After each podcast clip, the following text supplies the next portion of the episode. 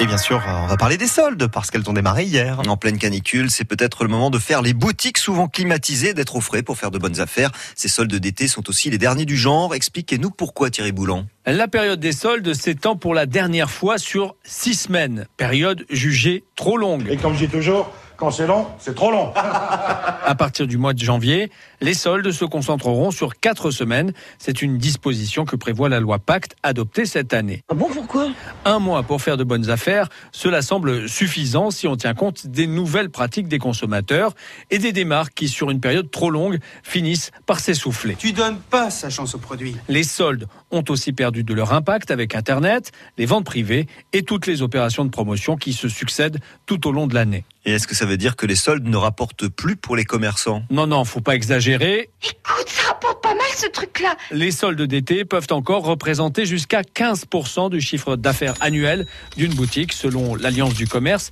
qui représente entre autres les enseignes de l'habillement. Un produit d'habillement sur deux est d'ailleurs vendu pendant une période de solde ou de promotion. Gros radin L'idée, en raccourcissant les soldes d'été, c'est de les rebooster, d'en faire à nouveau un événement pour permettre aux commerçants d'écouler leur stock. Et finalement, Thierry, les soldes sont éternels. Oui, en tout cas, ils évoluent. hein. Les soldes existent depuis maintenant près de 190 ans. Le système a été créé en France dans les années 1830 par un Normand, Simon Manoury, monté à Paris pour ouvrir une boutique d'étoffes. Avec l'apparition du grand magasin, toutes les Parisiennes accourent. Il a le premier l'idée de mettre en place des soldes pour liquider sa marchandise invendue.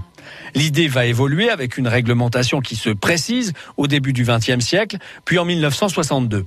Au cours des 50 dernières années, ces soldes ont donné lieu à des empoignades autour d'un chemisier, Oh, madame, non, c'est moi qui ai pris la première. Je vois non, c'est madame. Ah, non, non. Des courses frénétiques pour être le premier, la première à l'ouverture des magasins pour la paire de chaussures repérée quelques semaines plus tôt. Lesquels Celles-là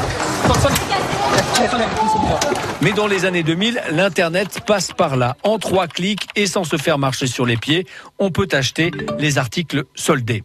Ce changement de comportement n'a toutefois pas réussi à remplacer le plaisir du shopping dans des boutiques physiques. J'ai fait du shopping La fièvre acheteuse est toujours là. Pourrais tuer pour un string, je suis crazy, crazy, shopping.